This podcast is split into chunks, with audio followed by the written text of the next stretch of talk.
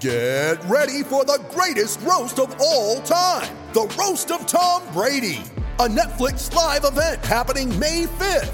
Hosted by Kevin Hart, the seven time world champion gets his cleats held to the fire by famous friends and frenemies on an unforgettable night where everything is fair game. Tune in on May 5th at 5 p.m. Pacific time for the Roast of Tom Brady, live only on Netflix.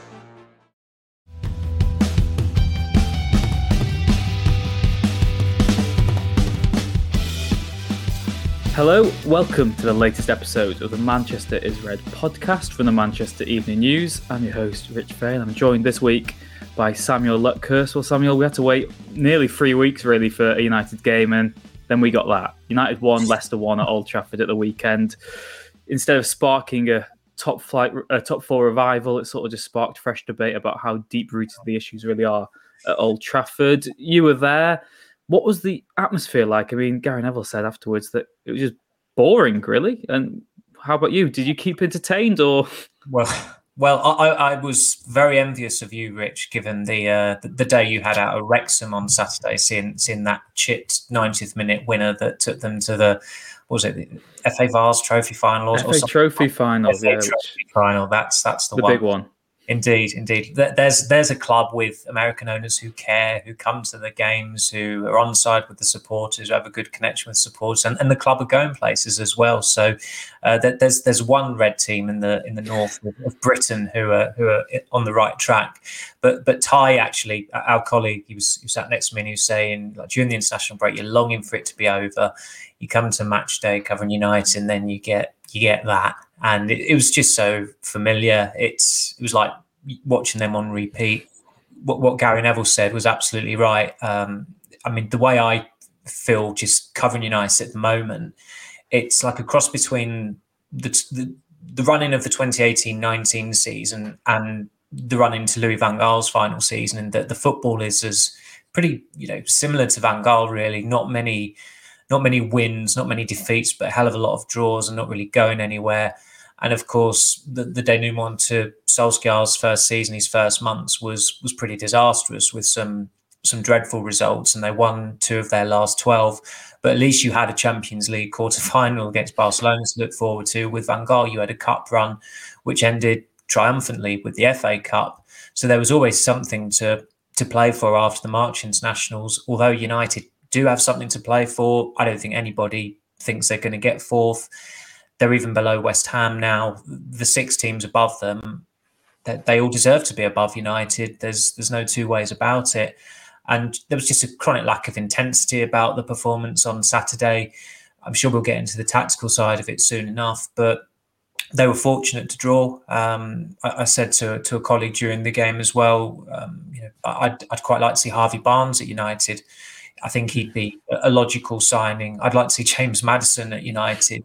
Um, he's he's been brilliant for for quite some time now. He's come over that difficult period he had under Brendan Rodgers. The fullbacks for Leicester, yeah, certainly I, would I'd probably take either of, of Leicester's fullback uh, right backs over United's right backs in, in James Justin and, and Ricardo Pereira.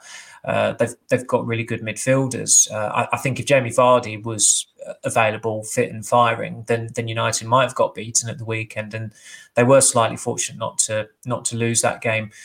Rangnick was attempting to put a positive spin on it afterwards, suggesting that United had had uh, deserved a draw.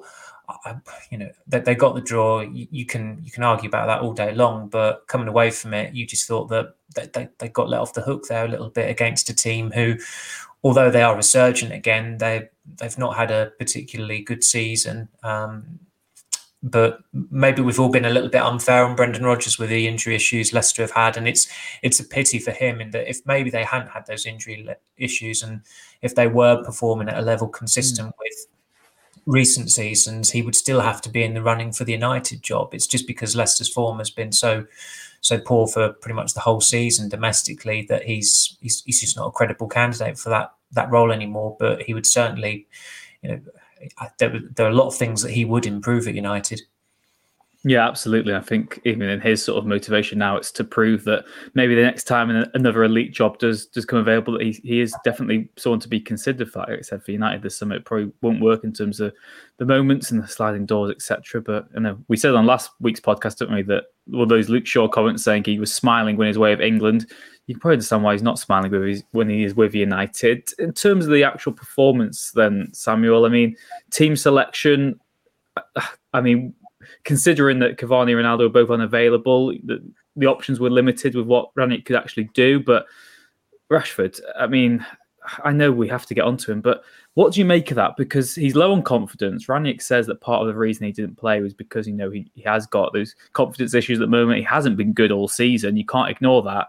But then put him on the bench again when there's no other strikers available. Surely he's just going to make the matters worse. I thought he him starting was a given, particularly after it, emerged from Friday night that Ronaldo wasn't in the squad. I, would have started him with with Ronaldo when we did our panel teams. Uh, I, I, had him with with Sancho and, and, Ronaldo in the front three.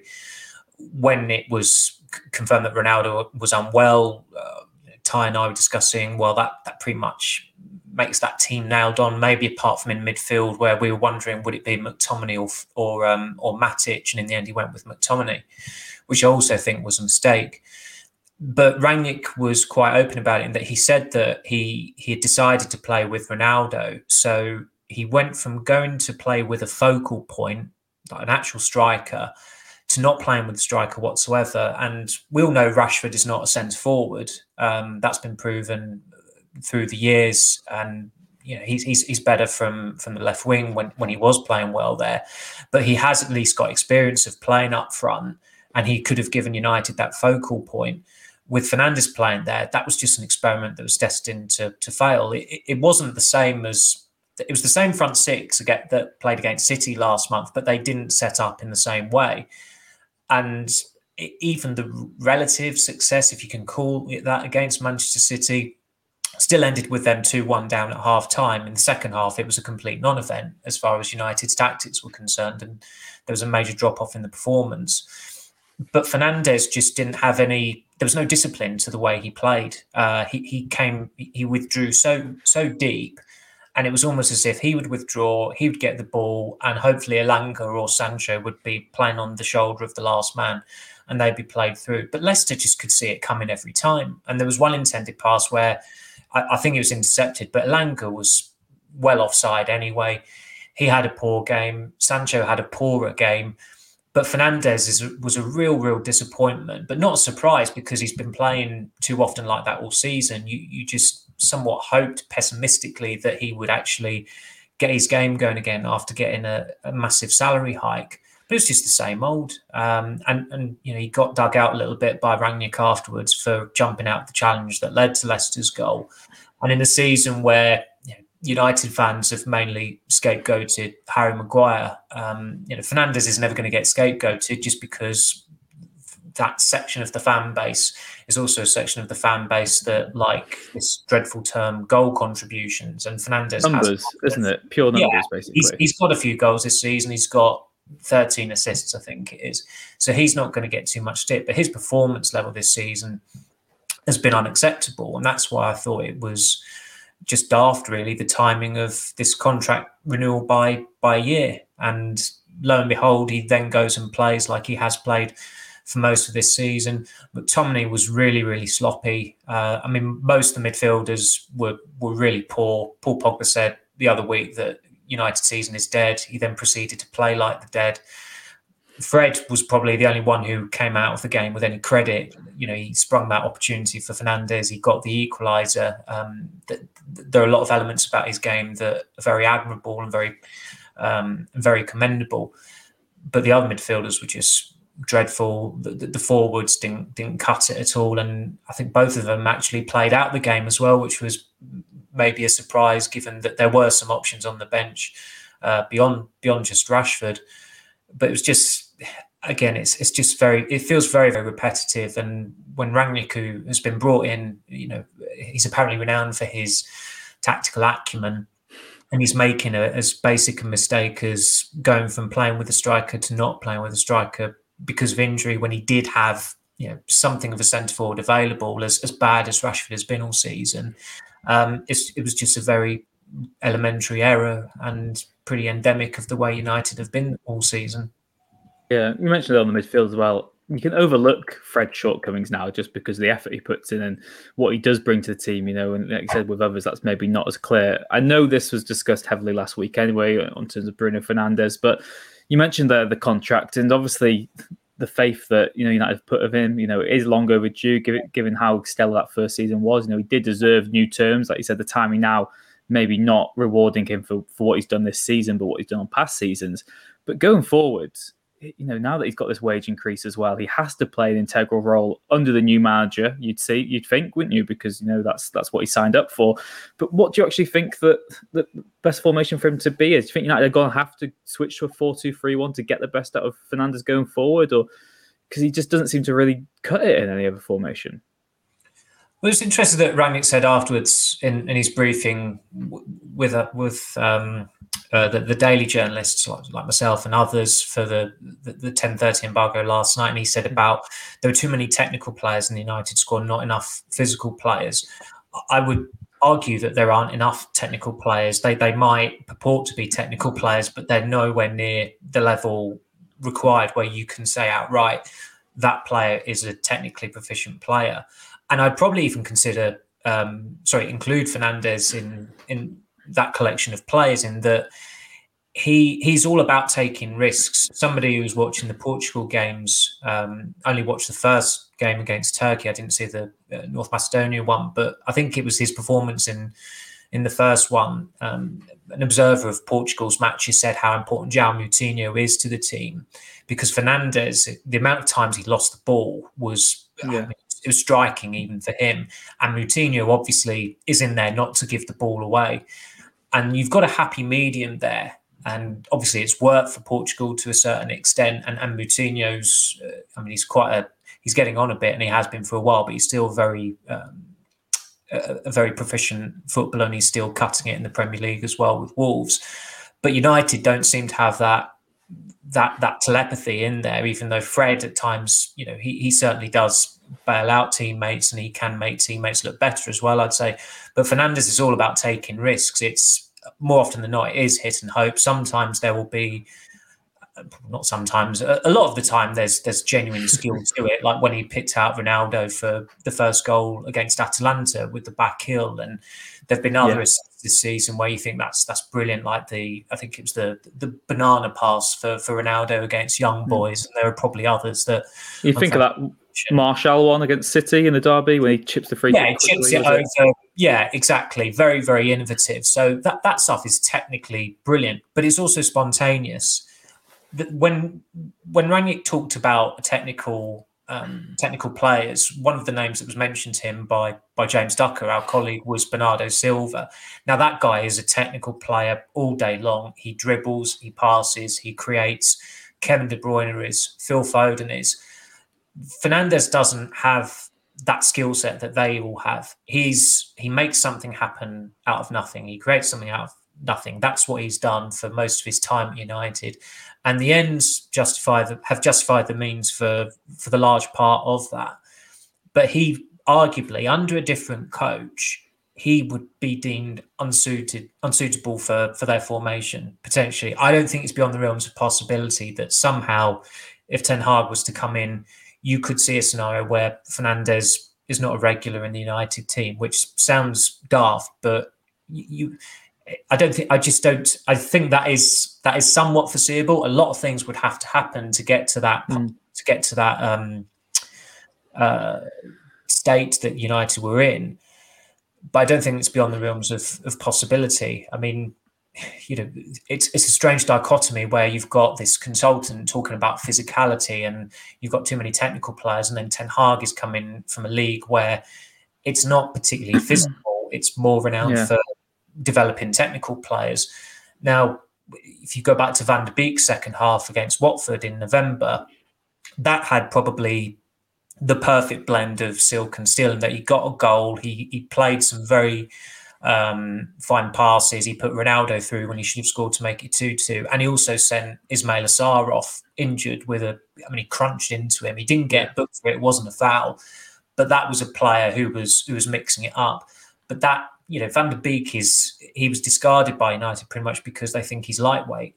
And he had to put on muscle mass to try and get into Solskjaer's good books in pre season. It still didn't work so there's a hell of a lot for United to to mull over where you've got Rangnick saying this and then you've got them probably possibly going with a coach who's coming from a league where it's all about total football. It's you know I mean Frenkie de Jong is is, is still pretty wayfish at Barcelona and I know he's playing in a in a very technically minded league in, in La Liga and it's it's very different in the Premier League.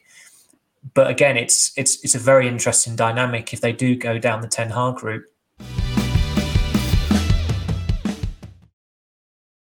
Again, you mentioned in terms of technical players.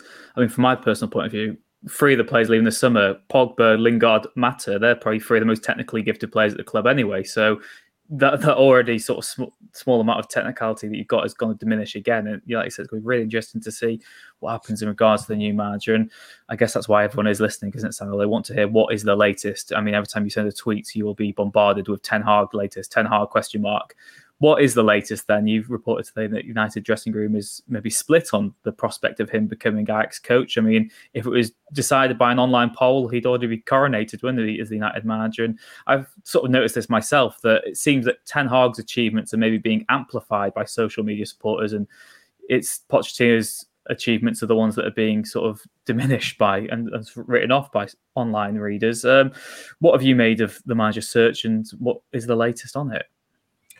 I think you've you've summed it up quite well there, and that Ten Hag has achieved laudable um, things with Ajax, but there's there's an awful lot to put into context, such as their Champions League performances in recent seasons, going out the group stage two years running, going out to Benfica in the last sixteen when Benfica were possibly the second weakest. Maybe I'm being a bit kind to United there, second weakest team left in in the last sixteen after after Sporting Lisbon yeah, winning the Eredivisie and, and the KNVB Cup. Okay, it's, it is impressive, but it's still it's a massive leap to go from Ajax to United.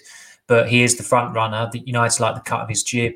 He would probably be a more compliant coach than Pochettino. Pochettino has got it in him to cut loose, as he did a couple of times when he was at Tottenham, when he was getting frustrated over issues with Daniel Levy and you kind of cross Daniel Levy at your peril if you're Tottenham manager. But Pochettino had a warm relationship with him up until a certain point, and and just I think Pochettino's aura in the last few years has been diminishing. Going back to his his final couple of seasons at, at Tottenham, that Tottenham team that he assembled probably peaked in 2017. Um, the, the, next year they they lost in the FA Cup semi final to United. I think they finished third, I think they finished third in the league, so they dropped down slightly in the Premier League, and then the Champions League run to the final the next year was somewhat freakish, and also it, it completely masked some dire domestic form as well. And again, United are looking at a coach who's coaching in a league that people don't really give the time of day to because everyone expects PSG to win it every year. So now that he, I mean, he has already won a trophy with PSG, but when he wins Liga as well, even those who've always said that he needs to win a trophy are going to be quite dismissive of it because yeah. it's it's only Liga. I, I would still probably overall argue that Pochettino is more suitable for United than than Ten Hag. He, he's wanted that United job for a long, long time. It was mainly United's fault that he didn't get it and that they, you know, they kept Solskjaer. Then when Solskjaer was on the rocks two or three times, they didn't follow through with their uh, approach to Pochettino, particularly last season.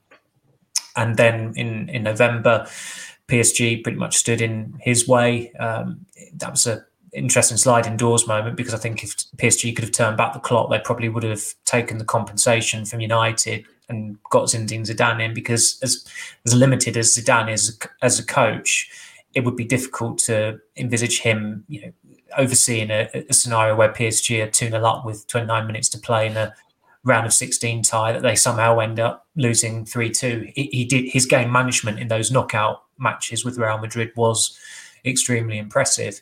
But go, going back to the story that that I've done today, um, you know, speaking to, to, people who know the players who are close to the players, there are some that see it as a win-win situation if Ten Hag comes in. There are some that find the prospect of him coming in as underwhelming. Uh, a lot of us wrote back, I think it was about two months ago, that there was a hell of a lot of support for Pochettino among the United players, and at that time, I think Pochettino was very much the the favourite. But there has been a shift in the last three or four weeks and as I wrote in my follow up today, if if there are United players who are unsure about Ten Hag, then that's another reason to appoint him because United have been pandering to these serial underachievers far too much in the last four years. Look where it's got them. Exactly. In what other industry do you choose your boss? I mean, yeah. do you know what I mean? You, you, they've just got to deal with that, haven't they? If someone comes in and wants to be ruthless, they need that. And again, I know it's a tedious sort of debate, but at least at Arsenal, Mikel Arteta has been able to mould the squad as he wants to because yeah. he sees players part of his vision going forward. And at United, like you said, they just want to keep everyone happy for, for as long as they can, really, and always act like it's the manager's fault and, and not the playing the, the actual players. Um, and sort of another interesting caveat on that, then Samuel. I mean, it looks, I would say, it looks. It seems certain that I will miss out on Champions League football this season. Of course, we'll maybe touch on that that race or whatever we have to call it and do the tedious look at the table again. But do you actually think that Ten Hag would have the appeal to be able to get the right sort of players to join a team who don't have Champions League football this summer? Of course, you know when United missed out on it in 2016, they did buy Paul Pogba, but they had Jose Mourinho, who you know at that time, no matter what you think of now, was an elite manager. Um, three years ago now, 2019, when they didn't have Champions League football, Solskjaer could only attract Leicester's Harry Maguire, Swansea's Daniel James, and Crystal Palace Aaron Wan-Bissaka. Do you think Ten Hag has enough of a reputation to actually be able to attract high caliber players this summer? The, the way Rangnick is talking now, it's almost as if that they will issue those those high caliber players, or certainly those name players, which was also Solskjaer's intention in that first summer. Uh, going back to 2019, what they wanted to do was was quite laudable. It was, you know, going for players who were really invested by the prospect of playing for Man United. They were buzzing at the uh, opportunity to go there. And then, of course, okay, the pandemic happened, so that that does change things. But clearly, the profile of player did change quite drastically. Um, that that next summer with players like, I mean, Van der Beek was just an opportunistic signing. He wasn't. First choice or second choice, which was an immediate red flag because Solskjaer, it's a strange thought process, but Solskjaer didn't like the prospect of um, countenancing a third choice target that was available to him. But Ajax offered Van der Beek. United said yes. It seemed that was a very good deal for everyone concerned, as long as the manager played him, and then he just didn't play him. Cavani, you know, everybody knew. United didn't even conceal the fact that that was an opportunistic deal um, because they realised that Odion Ighalo was redundant and they did need another striker. And Cavani served his purpose to an extent last season. This season, it's been a disaster. And then you go off the most recent summer, and apart from Tom Heaton, all three of them were were name signings. Varane has won four Champions Leagues and the World Cup. Jadon Sancho hasn't won a lot in his club career, but he's a player that United have liked for a long time, and certainly it, it made sense to go for him. And then you've got Ronaldo, who's the greatest goal scorer in the in the game's history. So in the end, they just regressed to pretty much Louis van Gaal's first summer of, of getting Radamel Falcao and, and Angel Di Maria. Um, I, I, think they've got to try and see it as just use it to their advantage if or when they don't qualify for the Champions League and just use that as a way of rebuilding a squad where you've got players. I mean, Rangnick talked about players who see it as a progressive step for their career going to United, um, who, who are a little bit younger, which is similar to 2019, but go for very, you know, just essentially better players because what they did in 2019, the difference then was that there was this rather peculiar emphasis on a preference for British players. And of course, the three that came in are, are all British players. The three that came in, neither of them, none of them have been successes. Daniel James was sold in August. Aaron Wan-Bissaka was okay last season. He's been dreadful this season. Maguire's had a dreadful campaign as well, but I wouldn't say is a lost cause necessarily. I, I, still think he shouldn't be United captain next season, but we, have not mentioned him yet. But he actually played quite well on Saturday, so they do need to they need to finesse that outlook on it. And of course, it's got to be different because Solskjaer's not there anymore. Mike Phelan, who assisted him in the recruitment in 2019, is is still there remarkably, but you would be surprised if he is still there beyond June 30th. And I, I mean, the interesting thing Rangnick said on on Friday, he actually um, he mentioned Arsenal unprompted about how they've used no Champions League football, no European football to their advantage as far as recruitment is concerned. Whereby I think they signed six or seven players in the summer, and the the biggest fee was 50 million for for Ben White, which seemed quite steep, but that's the going rate of a of a centre back who's Premier League, um, who's got Premier League experience and is, suddenly an England international as well, and was under quite a long contract at Brighton. But the other signings have been have been pretty smart, and Arsenal are an unrecognisable club from the first month or two in the season, and the, the manager has total authority there. They've they've got five or six players where you could see them having the makings of a serious team as well. Mm. Um, you could still make that case for United in the right hands and with the right recruitment, but the fact that they've actually fallen quite a way behind Arsenal as far as recruitment is is concerned, performances are concerned as well, is is extremely worrying uh, because Arsenal have been in a in a state for, for, for quite a while, but it almost seems like United and them take it in terms to out embarrass the other. Yeah, exactly. And again, it just makes you wonder and, and realize that whoever takes a task maybe isn't going to be to sort of launch an immediate title challenge, but it's going to be another two, three, four year process of trying to be the best of the rest and then looking to pounce whenever City or Liverpool should falter. If if indeed they do, you know, it's not going to be that immediate fix.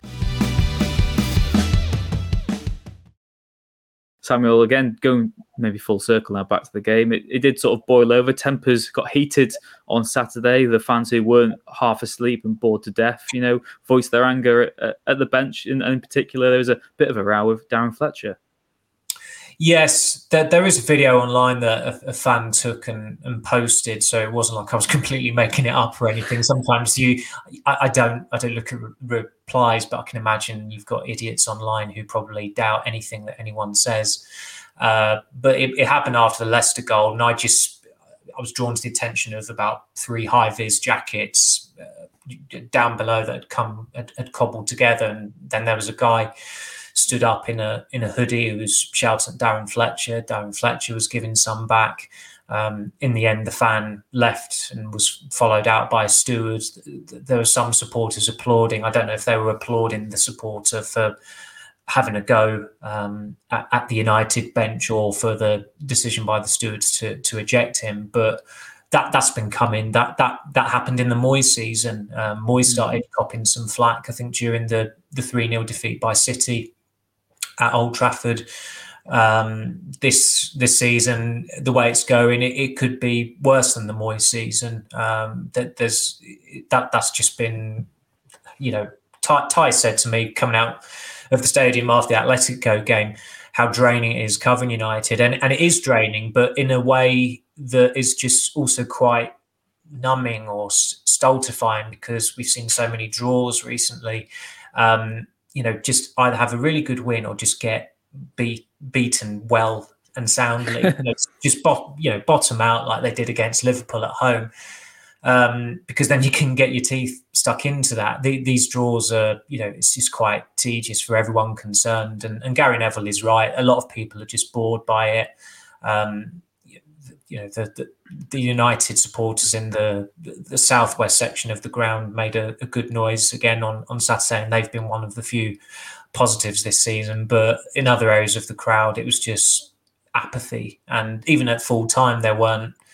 I, I don't think there were many boos, if if any, uh, boos at full time, just because it's like, well, that's that's another it's another afternoon loss. We've we've seen that that film already this season. Let's let's go home and or go to the pub and drown our sorrows.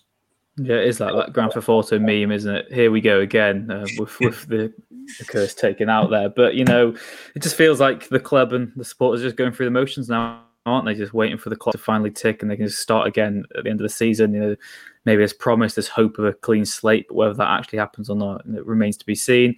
speaking of boring, tedious subjects, and Samuel, I did mention the top four race. United seventh oh. in the table now. I mean, there might be a way for Ronaldo to market that in with his brand. You know, CR seventh might might catch on. Who knows? Um, United's hopes of European qualification at the end of the season. Is there any way whatsoever you could see them having this resurgence? I mean, we said, didn't we, before? I think before the game this weekend, uh, last weekend, sorry, that United had these three games coming up against Leicester, was it Norwich and and Everton, and they'd have to win all three to have any chance of top four. Whether they would, none of us backed them to do it. They've fallen at the first hurdle.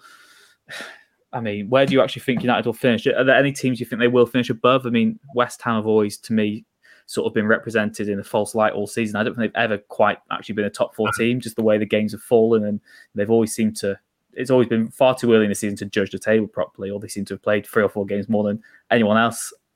Anyway, so United fifth or sixth best team in England this season. Then, do you think they will get top four, or do you think that is completely out of the window now? No, I, I the moment Rangnick was appointed, I didn't think they'd get top four. I thought the interim experiment was was just doomed to fail. Um, you know, you, you especially covering the club for, for the MEN, you, you try and, and be you know be a bit more upbeat about it, and you look at how you know how, how interesting his career has been, and uh, you, you, you try and extract yeah. positives and his his introductory press conference was was impressive and you thought okay this this is potentially an, an exciting appointment even though it's only on an interim basis. Uh, but it's unraveled quite quite quickly really. And it's not unraveled in a particularly disastrous way either. It's just been a, a slow death really. Uh, just yeah, I think they've got 15 goals and 13 games at Old Trafford under Rangnick, which is is something that you know is the kind of statistic you'd have got during Van Gaal's um, uh, second season, I'd have imagined. And yeah, nobody's got any faith in them going on a winning run. Uh, Le- Leicester are, are, a good side. You don't expect United to just you know, steamroller them, but you don't expect United to steamroller uh, past Norwich next week either. They they drew nil nil with Watford um, not not so long ago. I, I don't think it's being pessimistic just to say going to Everton on Saturday, you can see Everton winning because it's Goodison Park. It's Everton who are absolutely desperate for points to stay up. You've got United players who've been rumbled by the return of crowds this season. It would not be a surprise in the slightest if, if Everton won that game, but it is a game that United should be winning. Yet you look at their results against the teams down there this season. They were very lucky to win at Norwich. They got thumped 4 1 at Watford. They drew 1 1 at Burnley. So it's it's it's almost it's almost difficult, in fact, to actually pinpoint where the next win might come. There there is always as cynical as we are, and I think we've been beaten into cynicism just by covering United, really, not just this season, but in in, in recent years um, you can always find a way of saying, well, that's a tricky one. Even Brentford at home, Brentford have just gone and put four past Chelsea in a very impressive win at the weekend. Um, you know, I, I, certainly don't see a, I don't see United necessarily tailing off as badly as they did in in Solskjaer's first run in three years ago.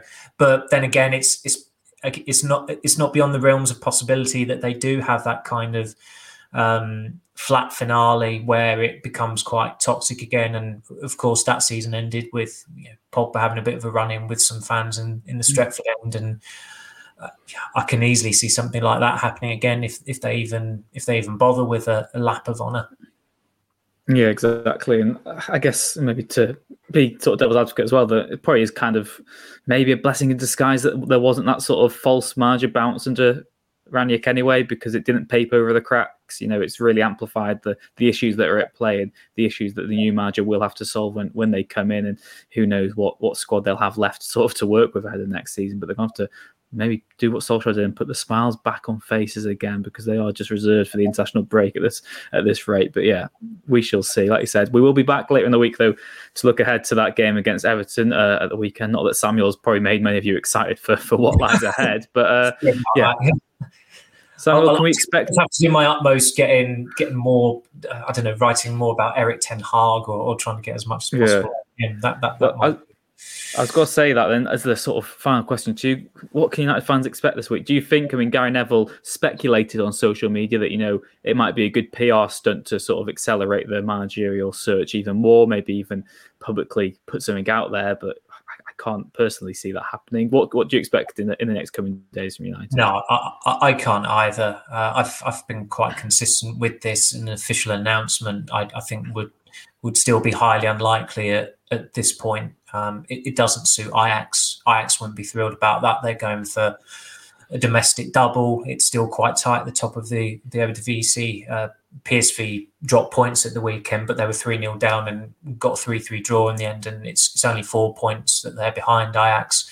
The teams face each other in the Dutch Cup final. So you've still got a scenario where Ajax could do another domestic double under Ten Hag, or they could they could win nothing this season, having gone out in the Champions League at the round of 16 to a team that most people expected them to beat. Uh, so I, I, still would be surprised if there's an official announcement of some sort, but I wouldn't be surprised if United have, have settled or, or indeed secured um, the next manager before the end of the season because clearly that's that's the intention holding these these interviews in in March during what what we describe as like a, a manager's transfer window during the March internationals and they, they are at least you know that that forward planning is is taking place they've made that mistake in the past certainly with with David Moyes where he pretty much didn't start work until July the 1st, and it, it really did show that summer. But there, is some forward planning going on there.